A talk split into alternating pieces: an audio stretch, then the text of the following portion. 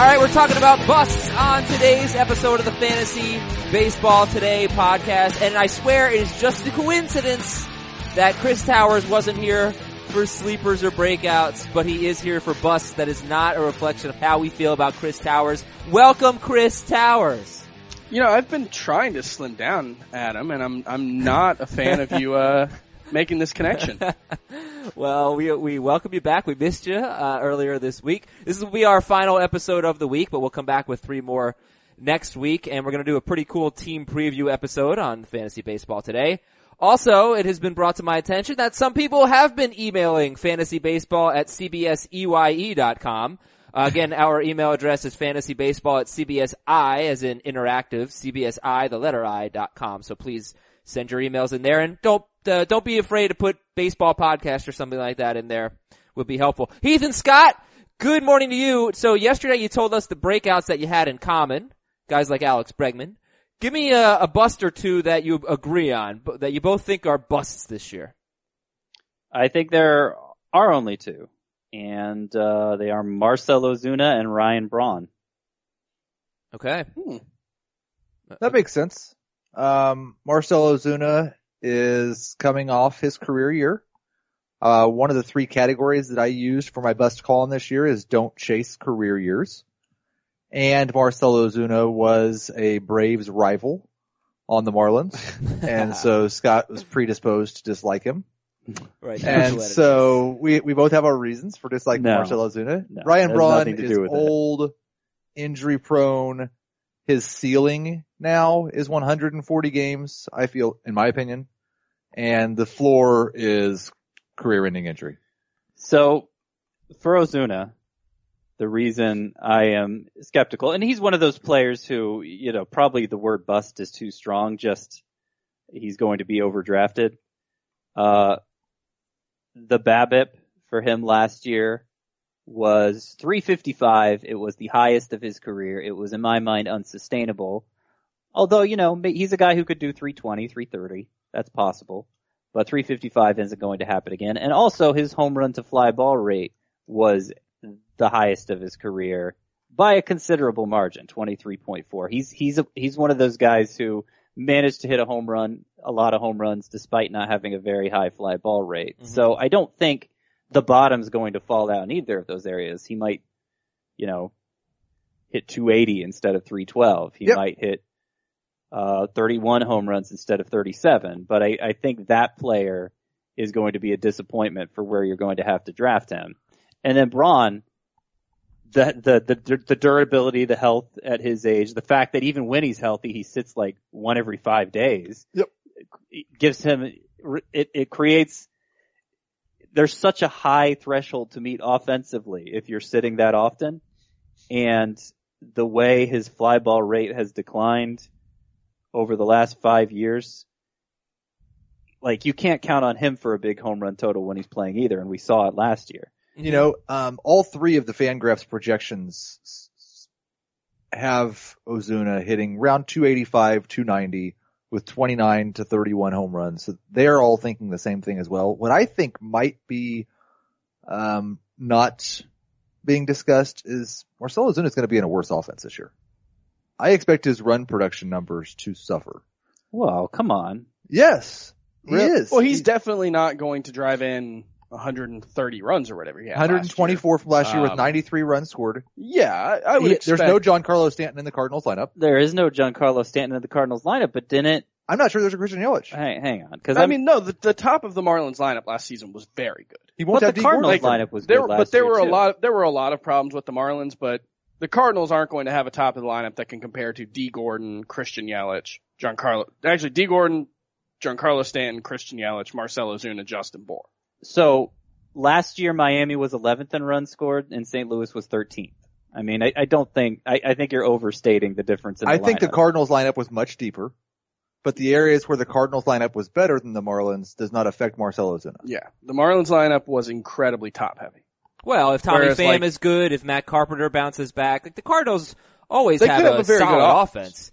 Like, but you know, 100, 100's not completely out of the question if he plays 155 games. Or I think so. it's very unlikely. Uh, 95, 95. Is that My expectation would be closer to 85, 85. Maybe Oh, well, 85, that's- 95. That's a pretty big drop. 85 Yeah, I 85 could runs. see him driving in 100 runs. Okay. Uh, and then so, so he was top five outfielder, Marcelo Zuna last year. So if we just, nobody's going to draft him as such. He went, uh, let's see, he went 46th overall in the Roto five outfielder draft that we just did. Too high. Too high, 46th overall. Too high. The yeah, next, it's too high. the next outfielder. Not by outfielder, much, but some. the next outfielder was Tommy Pham and then Justin Upton. So like when you put it in those terms, it doesn't feel that high. Well, I'd like Pham more. Um, Upton, I think Upton's also on my bust list, so I don't know that he's a good one to compare Ozuna against. Okay. I like Upton and Pham more. Okay. Uh, and then it's, let's see where Braun went real quick. Braun went with the second to last pick of round eight in a 12 team league. So that's what, 94th or something like that overall? It's about 95th? right. It's a little too high for my liking, but it's about right. Man, two picks after Miguel Sano.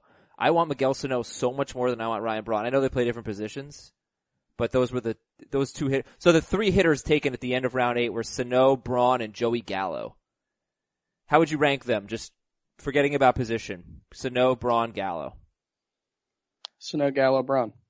Uh, I'm, I'm I'm actually looking at my rankings here. So I have I actually have Braun the highest of three. Wow. I actually oh do no, too. I don't. I have Sano the highest of the three. But I have all three of them within 10 spots in my top 300. So that's like, they should be going together. I just think there's probably people that should have gone in front of them. Interesting.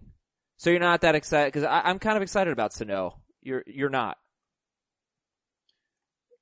Um, I will- I was going to say no, I'm not, but I do have him 15 spots ahead of Ryan Braun. I have him 86.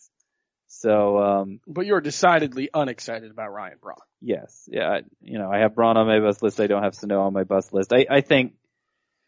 I don't think I'm going to have many shares in Sano because I think there will be enough like you, Adam, who are genuinely excited about him. Um, I- think there are still a lot of question marks there, but he, he has, he has that kind of exceptional batted bro- ball profile that can overcome a crazy high strikeout rate, sort of like Aaron Judge did last year. I'm not saying he could be Aaron Judge, but, um, he could, uh, he could alleviate my concerns the way Judge did. I would, I would say I could see him being Aaron Judge this year. He's no, there's no way he could be Aaron Judge last year, but I could see him and Aaron Judge having Oh, okay. very similar seasons. I I didn't get what you meant by that at first. I like don't- Judge will steal a few more bases, but it's not like he's a huge So, difference maker. so the there. worst, the worst form of judge that you're expecting this year is what you think Sano could be. I think realistically, I, Judge I think is a better player, but it's mostly just because he walks more. Um, I think they're very similar though. And Sano, if like, if Sano was producing like Judge did last year, there's a good chance he'd walk like that too, because he's not a bad walker at all. Yeah, and I, I also, I will say, I think there's a pretty good chance that Sano's worse than he was last year. Yes. Okay. He's- he's a high variance. yeah, I think Sano is in that group of hitters that could hit 50 home runs this year. Absolutely. Um, and so I'm not going to say that he couldn't have an Aaron Judge career in his year. He will have, um, he'll have a worse batting average, but we knew Judge's batting average wasn't real last year anyway. yeah. Um, so I don't know. I'm probably too low on him. I think I'm, I'm going to put him on the list and move Miguel Sano up. All right. Hey, good stuff. So, out of talking about busts, we've uh, talked about Miguel Sano, who we don't think will be a bust, but we'll talk. We'll obviously uh, more on him a little bit later. What we really need when we do our bust list, not later today, later in the off season. Um, what we really need when we do a bust list is ADP. Okay, because look, if if Ryan Braun is going 100th overall or around there, then maybe he's not necessarily a bust. If you're still drafting him in like the sixth round because you think he's going to be great, then he's probably a bust. So we'll see where these guys end up going, and and we will adjust sleepers, breakouts, and busts accordingly. Before we get into more of them and the Hall of Fame news, let's uh, read a few quick emails at fantasy baseball at cbsi as in I love you everybody dot com. Uh, dear non-zero chance. This is from Dan in Toronto. Non-zero chance is our band name if we had a band. I've been loving the keeper content you've been adding to the site. Scott's keeper rankings are especially useful, and I hope, and you know, because you do the dynasty stuff, and I hope we get to hear a mock keeper draft during the preseason. Anyway, last year I managed to get Hoskins. I've been thinking about offering Hoskins for Devers. Who do you think is the better long-term keeper, Rhys Hoskins or Rafael Devers? Devers. Devers. Um, and you know I love Rhys Hoskins, and Mhm. and act, actually Heath does too. He actually ranks Hoskins higher than I do, but um, Devers has that combination of skill, youth, and upside that you know could make him a top five player in fantasy someday. And while I, I think Rhys Hoskins' ceiling is more kind of like, you know, Edwin Encarnacion, Aaron Judge. uh, no, not Aaron Judge. Um, so you know, it's it's the difference between I think one has first round upside, I think one has second round upside, and I and, and Devers being the one with the uh, better pedigree, I, I think makes him a better probability. Yeah, uh, and he's younger. too. He's like three years younger too. It's Right. an interesting. It's an interesting one for me because I, I think Rhys Hoskins is likely to be better This year. for I, I would say the near future. I don't know if it's just this year, the next two or three years. We've seen it can take a little while. Like Rafael Devers has like the possibility of being Bryce Harper, but Bryce Harper took four years to be Bryce Harper. Like Yeah. there's a chance that Rafael Devers is just pretty good for a few years. All right. Well, there is a chance. well, Chris, what do you say? I mean, they they just give me a one word answer: Devers or who would you rather have in a long term keeper league? Devers or Hoskins? Hoskins, All right. All right. So it's future's two, uncertain. That two was not one word. Devers, one Hoskins. Uh, this is Pat from somewhere in Maryland. He says, "Dear Wade, Bruce, Tony, and Clark." Oh no, Those are superheroes. Are they? Who's Who- Wade? Who, the hell is Wade? is that the the the Green Lantern? yes, Oh, okay. it is. Uh, I love emails where people don't know that Heath's name begins with an H. I have heard It's not the Green Lantern. I have heard Keith talk a lot about Cesar Hernandez, but what about the prospects for Scott Kingery for this season?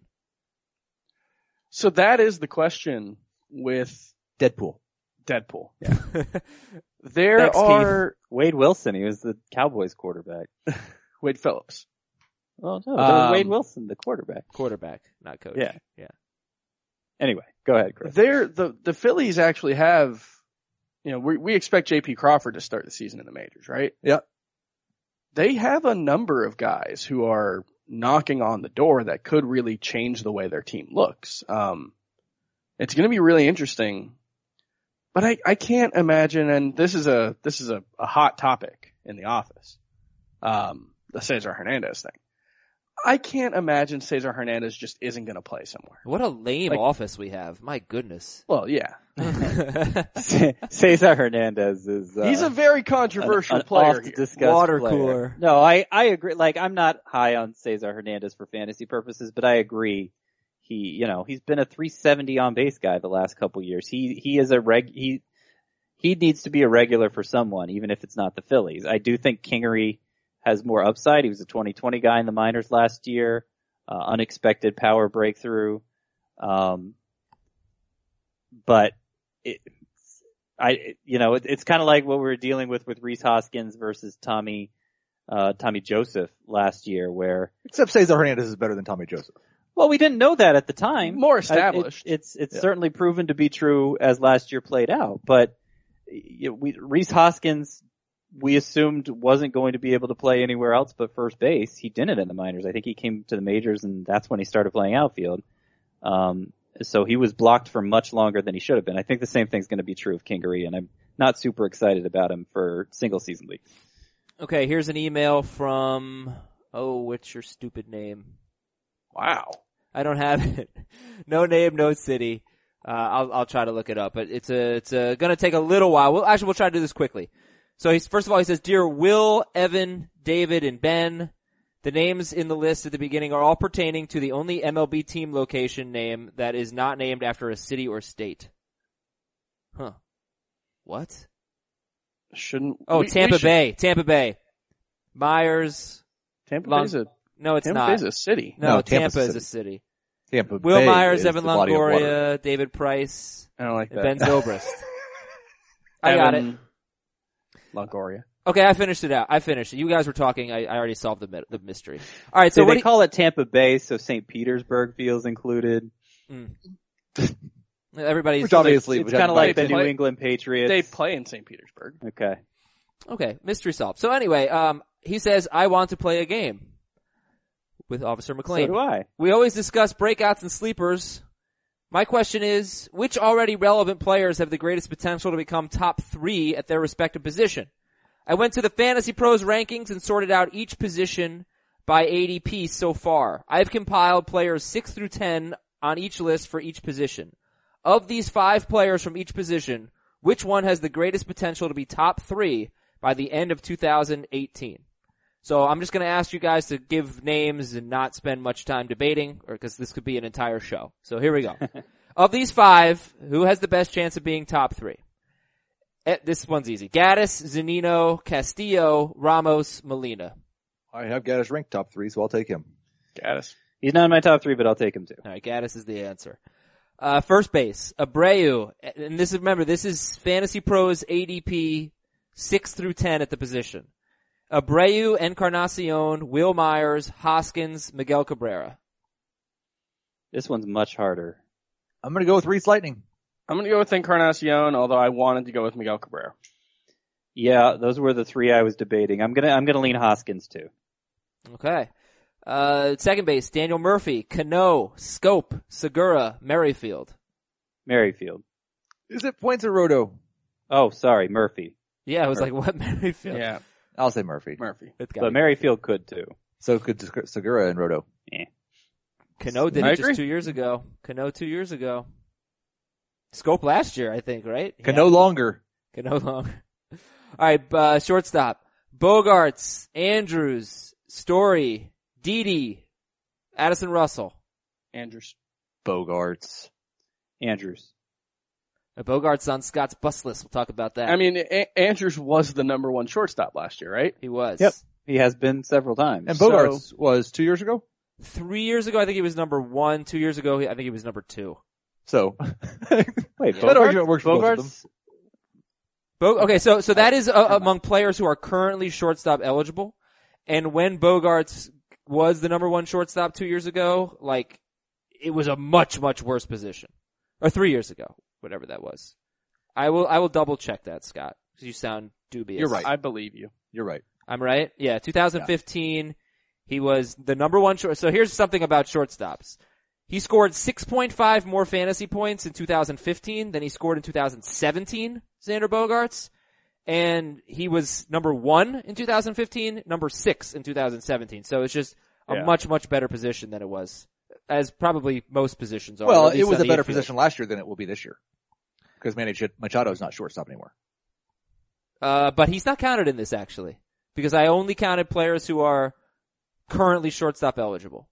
That's Uh, what you should have left Segura out at second base then, because he's only shortstop eligible. Well, no, no, no. He's only, okay, what I mean by this, when I say that Xander Bogaerts was the number one shortstop in fantasy two, three years ago, and the number two shortstop in fantasy two years ago, It's among eligible, currently eligible shortstop players. exactly. It is among the, it. the current Got field of short, and that is, I do that because that's what the CBSSports.com leagues do. So, you know, when you look in your league page on this, in your league on the stats page, that's how it sorts it. I hope that's clear. Alright, anyway, third base. Best chance to finish top three. Rendon, Bregman, Turner, Seager, Shaw. You guys are going to say Bregman. The answer is Rendon. The answer is Rendon. The answer is Don't Tra- the answer is Travis Shaw. Is it really Heath? The answer is Travis Shaw. He had a fantastic year last year, and he wasn't even good at Miller Park. Okay. You like Shaw more than Rendon? You have Shaw ranked ahead of Rendon? No. Okay. I've got him back to back. Okay. Uh, the answer to outfield is what? Aaron Judge, uh, Mart- Martinez, JD Martinez, Springer, Marte. Marte is ninth in ADP. Wow. And Upton. Judge, Martinez, Springer, Marte, Upton. J.D. Martinez. That is the correct answer. Yeah. What's more Um, likely? I'm gonna say Aaron Judge. Ju- JD Martinez was better than Aaron Judge last year on a per game basis. So what's more likely? Judge has another season like that or Martinez stays healthy? I think Martinez staying healthy is more. Martinez didn't have a team. He's got to find a team first. Well, neither, neither of them are going to have as good of a season as they had last year. That's also true. like like No, no, no.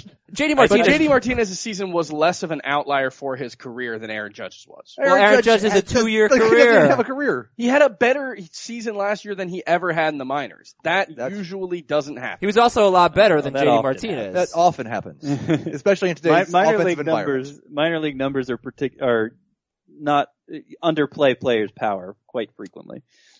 Yeah, I mean, there's there. to an extent, but I, the extent to which he outperformed his minor league numbers is pretty ridiculous. I, I do think there are clearer with that. warning signs for Judge than Martinez. Yeah, so. since we're on the topic of busts, like, i is anybody putting Judge on their bus list? Sounds like Chris is. maybe I mean, should. If, if either of these guys had any courage or conviction, would. I'm not putting together a bus list, so I can just take shots at other people. uh, but yeah, I think he's a very good bust candidate. He's going to be someone who is going to be drafted in the second round pretty much across the board and could be a first rounder in some leagues if people get excited. I took him in the first round. There's a ton of risk in Aaron Judge's profile. There's a Like- ton of risk in JD Martinez's profile.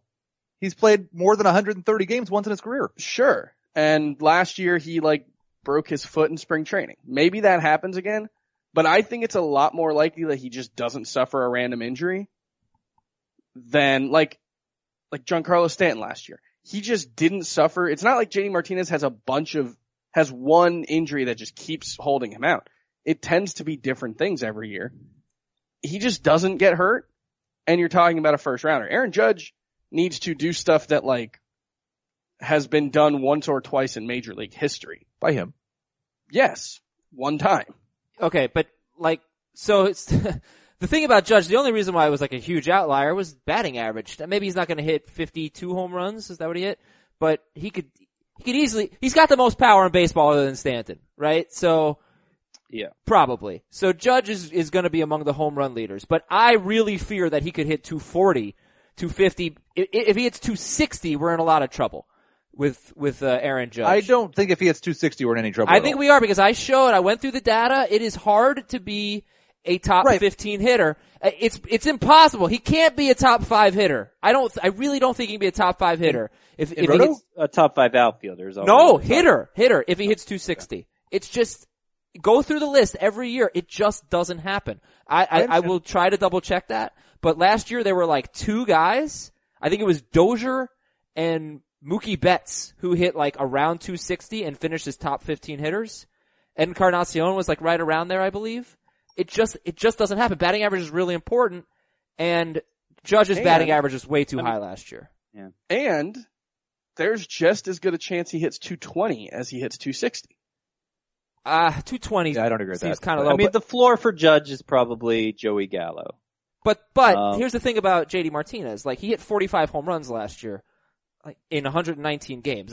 he slugged 690. So you said he's a first round pick, Chris. If he if he plays a full season, I don't know that he's ever been that. So But that's only because he's never played 100. He played 158 games once in 2015. He was probably pretty close. yeah, I guess we should check that. So 2015, he batted 282 with 38 homers, 102 RBIs. Let me look up where JD Martinez finished. Like since his breakout, he's hitting 300 with a 940 OPS for his Well, over the last four seasons. Uh, He's averaged 40 homers per 162 games, 110 RBI, 95 runs. Now it's going to depend a little bit on where he ends up. Yep. But Hmm. this is one of the five or six best hitters in baseball. Well, I'm going to tell you this. It's not going to not going to make you happy. One, two, three, four, five, six, seven, eight. He was the number nine outfielder in Okay. points leagues that year with a great year. I'll look up where he was in Roto. But I, I mean, kind of getting back to your original point, Adam. Like JD JD Martinez has been a a high end hitter for four years now. Mhm. But last year, he it clearly was on a, Mhm. a level he had never seen before. 690 slugging percentage. His Yep. previous high was 553. I mean, that's I'm huge jump. definitely not expecting that. Right. Yeah. I think like if you wanted to take his four year average for the last four years, I think that's like 936 OPS.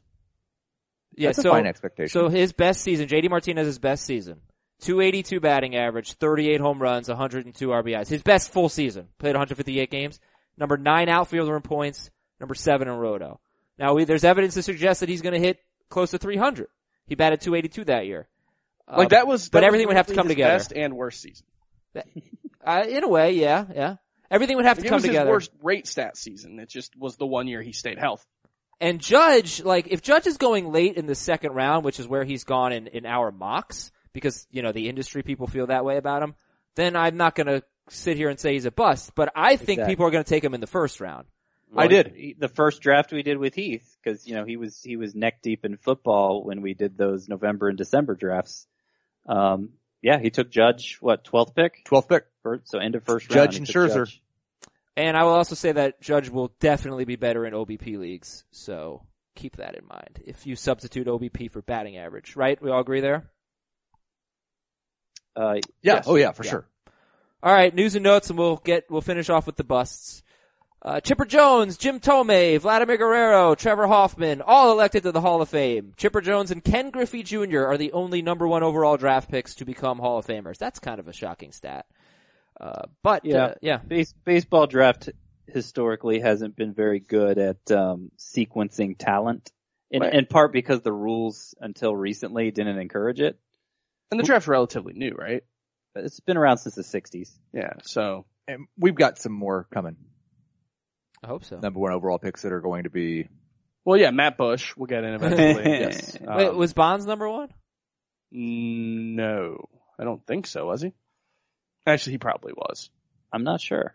because he was drafted twice. I think he was like a first round pick two different times. Uh, okay. Yeah, he went to college. I mean, Alex Rodriguez is a former number one overall. Who knows if he'll get in because of weird things. Barry Bonds was the sixth overall pick in 1985. Shame on those five teams who passed him But up. It seems like we've gotten better at the number one overall thing in the last ten years. Well, like I said, the rules didn't encourage you. right. Like there, there was, there was financial issues that, um, made it so you didn't necessarily, like, strategically teams wouldn't want to take the best player. And, and some of that still goes on now, but not to near the extent it used to. Strategery. Okay, uh, Michael Fulmer and Victor Martinez are expected to be ready for the start of spring training. Fulmer recovering from elbow surgery. Victor Martinez recovering from surgery for an irregular heartbeat. 12 team league, just give me a round. Where do you want to draft Michael Fulmer? He was on my bust list. I will not be drafting him. Fifteen. Um, Michael, uh, wait, Michael Fulmer among pitchers? No, What do we just want to what round? or round? What round? Round. Um, maybe Minute. like, maybe like 13. Okay. And no Victor Martinez? Nope. No. Okay. And someone drove their car onto the Field of Dreams in Iowa, vandalized it. Oh. And uh, that just gives me an opportunity to say that uh, one of the most disappointing movies I ever watched, Field of Dreams. Total crap. Man, we are, we are simpatico with the movies here. I, I, I think Field of Dreams is fairly overrated. It's uh yeah. I mean, it's not as overrated as like something like Moneyball. Oh, I but- like Moneyball. It's It- not the worst. He's, It's not he's the just most saying over- that because he it's- knows It's not Moneyball's the my favorite most baseball overrated movie. baseball movie. No, you know, Moneyball Heath, is. he's, he's the No. troll. The Natural is the most overrated baseball movie. I agree. Natural is better than Field of Dreams. Yeah, I, No. I agree. I think The Natural is better than Field of Dreams, but I also think it is overrated. But it's not It as is. overrated as Field of Dreams. I, I, I enjoy Field of Dreams to some extent. It's a- I, I don't Good enjoy the natural. It's got good performances. The cast is great. It's likable. It's just not like I mean, it's just like it's the movie that like men who are afraid of their feelings are like, except for that one. That's the one that I'm allowed to cry in. Yeah. Sure, uh, something yeah, it's like not that. even the best Kevin Costner baseball movie. I mean, that's there's a lot of competition there. Hmm, The Postman. Yes. Good one. All right. And, uh, time to tell you about some other podcasts. Hope you didn't listen to the Sportsline DFS podcast yesterday. It was a rare, rare bad day, but I gotta tell you, the advice that Heath and Mike McClure give, very, very good. And, uh, I've been using it on FanDuel and DraftKings, and we win a lot. So, uh, we give lineups and we go through the lineup construction process. So if you want to make your own lineup, you can just listen to the advice and, you know, pick and choose what you like to use. Sportsline DFS podcast and all of our podcasts are listed on cbssports.com slash podcast with some subscribing options. You can also search Google Play for our podcasts. But uh, iTunes, Stitcher, TuneIn, right there on cbssports.com slash podcast. We've got the Pick Six podcast, which is NFL. Uh, we've got a great college basketball podcast with Gary Parrish and Matt Norlander. It's one of our most popular ones. Check it out, cbssports.com slash podcast. So, Don't have as much time today for the busts uh, as we did for breakouts and sleepers. We already talked about some busts and uh, had some good debates today. But let's do the let's do see if we can get to all eight guys that we were planning on getting to, and I guess we'll just go a little faster today, guys. So let's start with one bust for Scott White, and that is uh, Xander Bogaerts, who was sixth in points, thirteenth in roto among shortstop eligible players last year. And again, that's players who are currently eligible at shortstop. So sixth in points, 13th in roto. Why the difference? I, I'm speculating it was because a lot of the shortstops got hurt last year. Um, so he had the seventh most at bats, bats among shortstops. Bogaerts did not get hurt. He played 148 games. Uh, that's why he was so much better in points than Roto. But Scott, you know, look, a lot of people, I think I took him in that Roto draft, uh, that we did on Tuesday. Bogaerts, I, it went in the seventh round to me. I still think, uh, there's upside there and, and potential that you, do you think otherwise? I don't want to put words in your mouth, uh, for Xander Bogaerts. I mean, maybe, but he'll have to change. Uh, he'll have to change his batted profile to to make the most of that. I I I wouldn't have to call him a bust if people readjusted their expectations based on the way last year went. You may remember last year I was calling Xander Bogaerts a bust. I feel like it was validated. It was. And Just yet because he got hit in the hand with a pitch. and, and yet here he is getting his his uh his consensus ranking on Fantasy Pros is 55th overall. So people are still drafting him like he's a stud shortstop. Xander Bogaerts has had two good years, um, you know, where he performed like a high end shortstop. You mentioned the 2015, 20, 2016, right? Mhm. One of them was driven by a 372 BABIP. That was in 2015. The other was driven by, um, a 30 home run to fly ball, 35%, a yeah. completely out of character home run to fly ball rate. He had 20 home runs that year.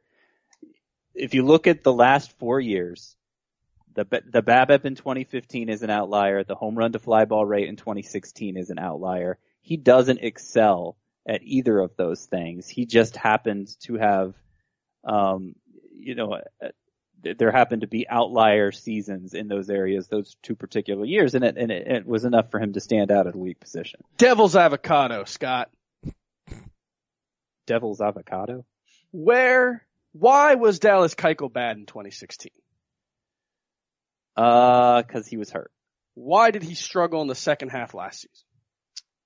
Because he was hurt. Do you I have where going do you this. have Dallas Keuchel on your bus list this year? I don't. The year he was really good, the year he won the Cy Young, unsustainable ERA that was inflated by a great defense behind him and a 269 BABIP. Last season, 256 BABIP. The year he was bad in 2016, he had a very normal 304 BABIP. His career line is 291. So the years Dallas Keuchel has been really good has been fueled by unsustainable outlier skill sets. The years that we give him a pass for, it's because he was injured. Xander Bogaerts, quote, we thought it was going to get better. His left thumb. He couldn't swing a bat for th- for two months. We thought it was going to get better and it didn't and then I played through the pain. I know I made a mistake. I probably shouldn't have played. Okay, here's the problem with that. Cause, cause people fired back at me with Twitter. Oh, it's cause he got hit on the wrist in, in, you know, mid-season. Well, he jammed his thumb in April and then got hit. He was hurt all year. Throw the whole. But no, Well, no, some necess- people, Scott, some I'm not people, necessarily some people tried to tell me that, oh, he was doing great until he got hit by a pitch mid-season. He wasn't. He had two home runs on June 17th. He had a total of two home runs two and a half months into the season. Yeah, he was hitting 311, but it was with the 372 BABIP. That uns, that same unsustainable number he had in 352. What happened to him in the second half was no, was regression to the mean. says Okay. you.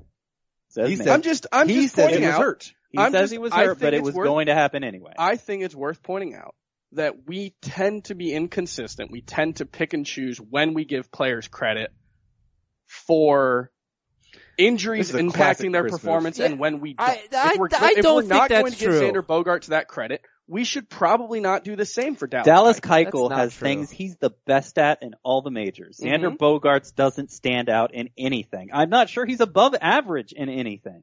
Uh, Well, he's an above average shortstop. He had a bad year last year and he was the number six shortstop in points leagues. I have him ranked as the number six shortstop in points leagues.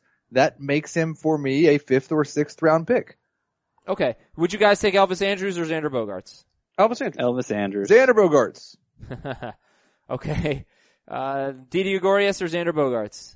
Xander Bogaerts. I would take Xander Bogaerts. I would take Bogaerts, but you know, by the time I think of it, he'll be long gone. Okay. So let's go to uh, Heath Bus now. Eric Hosmer was the number six first baseman in points and roto. In 2016, he was 13th in points, 11th in roto. In 2015, he was 7th in points and roto. So he's been, you know, 7th, 3rd, 12th, 7th, 12th, 6th at first base among currently first base eligible players. You should just keep going years. back because it goes every other year like that. Yeah. Because Eric Hosmer is an every other year player. Sure is. Uh, his, uh, weighted runs created, he go 113, 80, 120, 98, 124, 102, 135. It's getting better though. Oh, one, we got a 110. 80 to 98, 102. It's going to be like 104 next year. I, I think we might get a 107, 108. I think he's a, an above average hitter. Um, he still can't hit fly balls to right field, which would be nice because he does hit the ball very hard. Um, but he mostly hits the ball hard when he hits it the other way. The 22.5 home run to fly ball rate, not sustainable with a 29% hard contact rate. Eric Hosmer is, I feel the same way, like, did I give you Jonathan Schoop? Am I going to make the same argument for two guys? Cause I think I might. You didn't give me him, but go ahead. You can work it They in. both play a ton of games. They both just likely had their career year. They're both very good, and I'd be happy to have them as my, if I took them as the 10th first or second baseman or the 11th first or second baseman off the board, that would be great. Yeah. I'm not going to have that opportunity. I wouldn't even take Hosmer as the 10th first baseman. Like, even while admitting that I, like, just flat out missed on him and he was better than, than I Gonna thought swing he would again. last year, I just, I just don't think there's the upside there at a position where upside is so important. 25 home runs two straight years, and those are his career highs. For Eric Hosmer, you just don't know if you're going to get a great batting average season or not because it's the batting average also that fluctuates every single year. Uh, 292, 232, 303, 302, 270, 297, 266, 318 last year. You just don't And know. it's looking more and more likely that he's going to be back on the Royals, which could be, other than him, one of the worst offenses in baseball. Yeah, I just think, um, like if you gave both Justin Bour and Eric Hosmer 50, 155 games, Well, Justin Bour I think I'd rather have Justin Bour. But what I'm saying is that I might rather stream first base than invest what I need to to draft Eric Hosmer. Hosmer went in round seven, one pick before Xander Bogaerts. That's, I mean, middle of round seven for Hosmer seems pretty early. And then after that, you had Travis Shaw's not first base eligible, is he? No. Who was the next first baseman off the board? It's been a long time before we get one, I think. Um, wow. It's like three rounds. I don't know. Who is it? Olson? I- No, I don't might be think it's- missing someone. Uh, but yeah, it is Matt Olson. Matt Olson? round 12. holy the, cow, five rounds? He's the next natural first baseman. There might be first base eligible players. I don't, I, I don't think, think so. I'd rather have Matt Olson. I'd rather have Matt Carpenter. I'm, I'm not as down on Hosmer as these guys. I mean, I, I'm not really going to mount a passionate defense for him because I don't love him, but he was on my bust list last year for the same reasons they're citing, and I feel like he showed me. I would love to have Hosmer as my corner infielder in a roto league. After Good luck. You better draft, but no, you better right, draft two first basemen in the first six rounds. can't do it anymore. Can't do it. That's the point. Yeah, like I'd like him in the 11th or 12th round. Yeah. Okay, uh, Danny Duffy, another Royal. Danny Duffy is on Heath's bus list. He had a 381 ERA, 1.26 whip, and, uh, he, before that, you know, he's had great stretches in his career, but Danny Duffy for you is a bust, and I just want to tell you where he went. Uh, end of round 11 in the 12 team league that we just did. Danny Danny Duffy is one of the players that, um, before I really dug into anything, I had just kind of plugged in as a top 30, 35 starting pitcher and just didn't really think much about it. And then when I got to actually looking at his career, my thought was why? What do you expect that Danny Duffy is going to do for you? And he's not a an innings eater. He's never thrown more than 179 innings in his professional career. He's not a strikeout pitcher. He's only struck out more than eight batters per nine once in his entire career. He is a fly ball pitcher, that has greatly benefited from having Lorenzo Cain, Alex Gordon, Jarrod Dyson, the best, one of the best defensive outfields in baseball over the last five years. Most of those guys are gone now. I, I don't know. And he's not going to get a bunch of wins because he's going to be pitching on a last place team. So I, I have a hard time seeing how Danny, and, and he's not a spectac- spectacular ERA guy. His best ERA is 351 as a starting pitcher. Oh, Should I- can I tell you? Can I tell you what what distinguishes him from other pitchers with those peripherals? Because you said he's not an innings eater, and in, in terms of total innings, that's true. Right. Uh, you asked me a question recently. Um, what makes Danny Duffy different from Drew Pomeranz? Because you know, just in terms of ERA, WHIP, what they did last year, it looks similar. Well, the difference is the Red Sox treat Pomeranz like a fifth starter, in that I think he only went seven innings one time last year.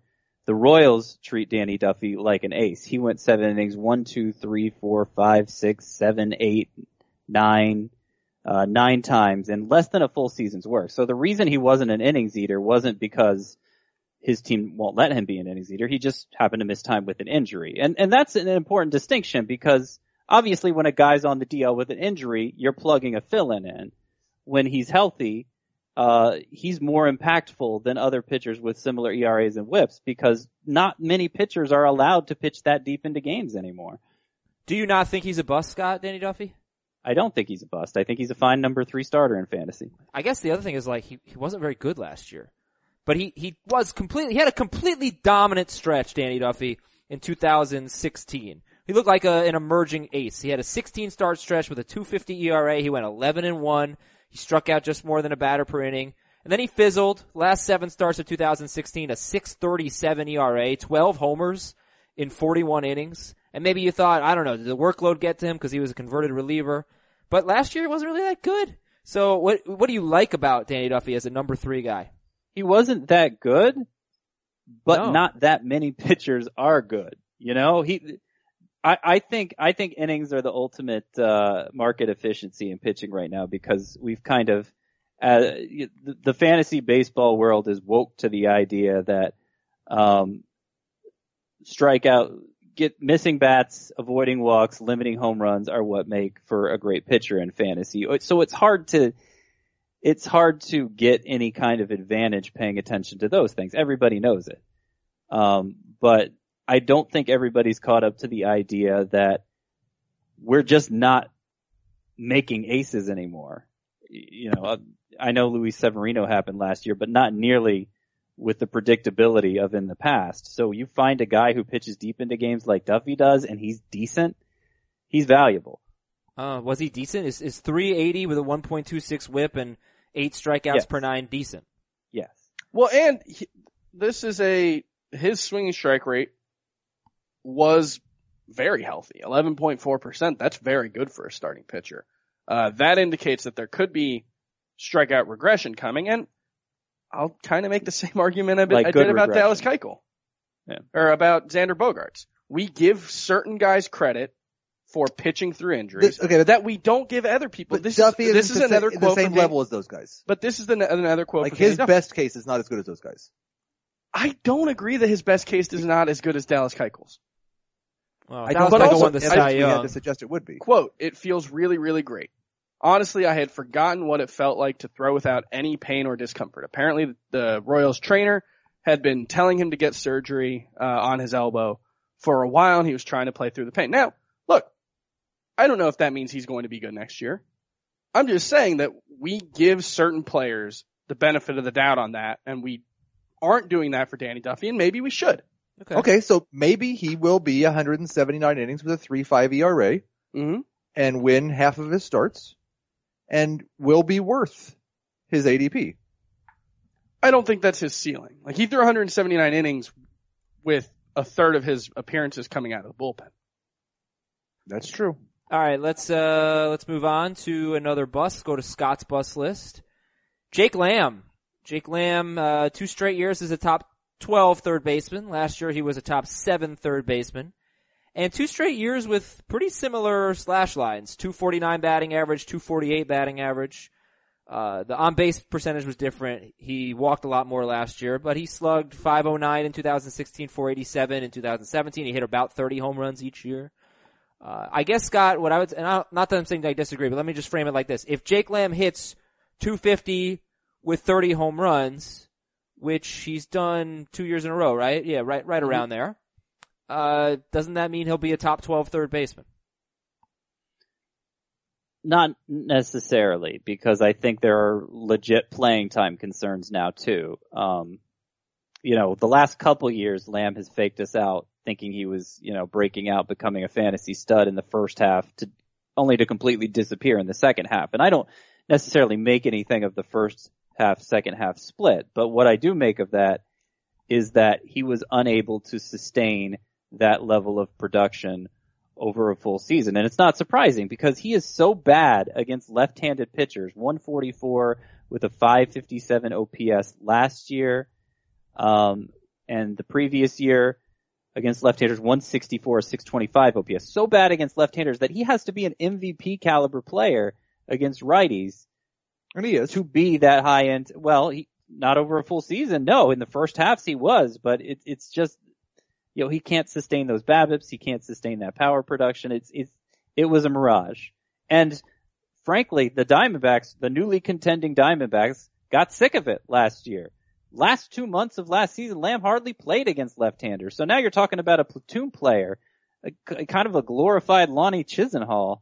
And I don't think he's deserves to be drafted on nearly the level he is. Yeah, that's a good point. And, maybe he's a guy that you start some weeks and sit other weeks uh, you know, depending on how many lefties are on the schedule. But let me just see where Jake Lamb went. He went, uh, well, he, he took him with the first pick of the 16th round in a 12 team league. But That's that's how could he deliver value. value, there? No, that's okay, good. I'm I'm fine with that. Um, but he is being ranked. Con- the consensus ranking on Fan Fantasy Pros is much higher. That that was you know like you said at the top of the show, Adam. We don't have ADP data yet, Mhm. so that was kind of what I was using instead. He is the number 13 third baseman on Fantasy Pros right now. But what is I his? think what I have him at is 13th. what what where is he going overall? Uh, it's 90th, but that is Yeah. changed by the fact that um, Fantasy Pros rankings are considering one catcher, three outfielder leagues, I believe. That's that doesn't well, make no, that big of a outfielders and catchers. There are a lot of outfielders and catchers that should be drafted ahead of him that we will draft ahead of him that are not ranked Wait, ahead of him. that it's for three outfielder leagues. I, know it's for t- one catcher. I believe of it is two. also for three outfielder leagues. plays in a three outfielder roto league.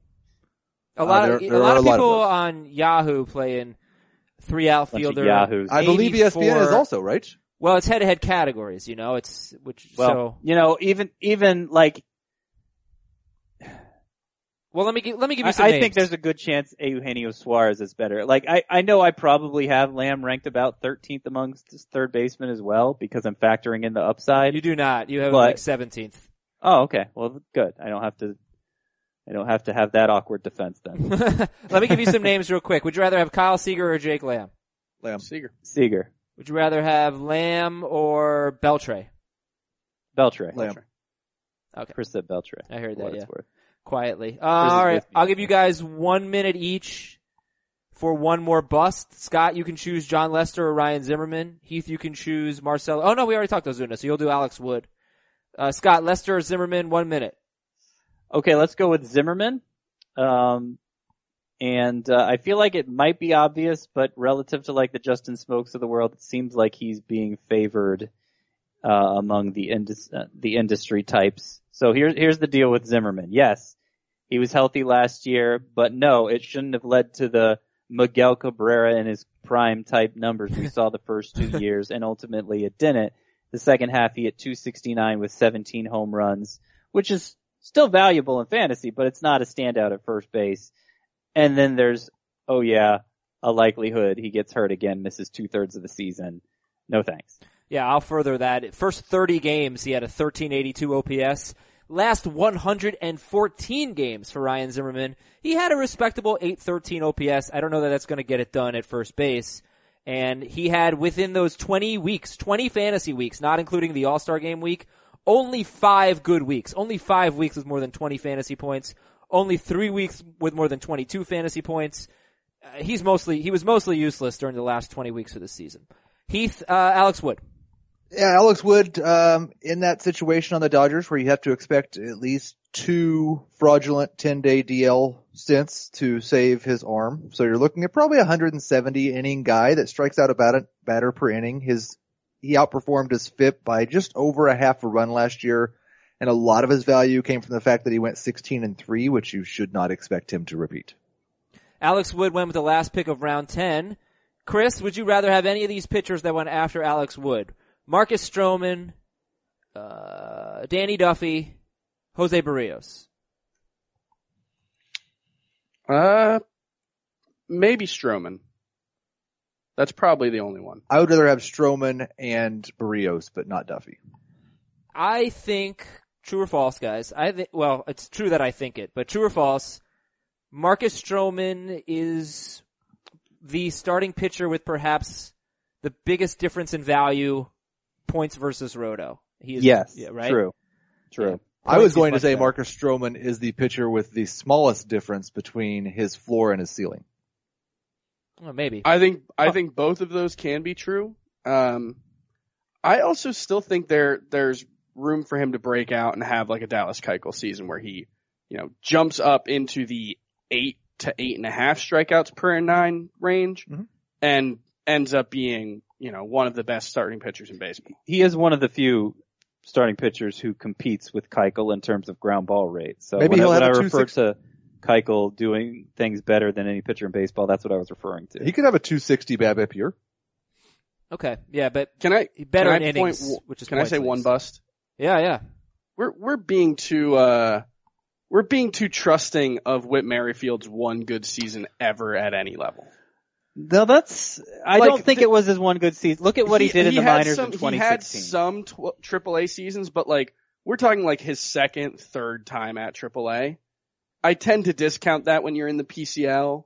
His very first time in AAA was his best season in AAA. I, Okay. you know, it's funny. Heath, Heath and I were talking about this uh, yesterday because, y- you know, Heath is notorious for the out of nowhere performer just completely disregarding it the Yes. next year. I am. And he's I not want with Whit, Whit Whit Merrifield. And I, I, you know, I want to di- doubt Whit Merrifield too because I was, I didn't think he was halfway decent heading into last year, and he ends up being the stud second baseman. But I'm failing to find anything the num- in the numbers that would cause me to doubt him. Yeah. I mean, the batting average basically carried over from his rookie season. You know what we knew feels he like? could run. Aledmys you know what it feels like to me? Aledmys Diaz. Aledmys Diaz. Yeah, like that's exactly what we he's, said. he's a 28 year old. Yes, you're you're right. The first time he was in AAA, he had an 847 OPS.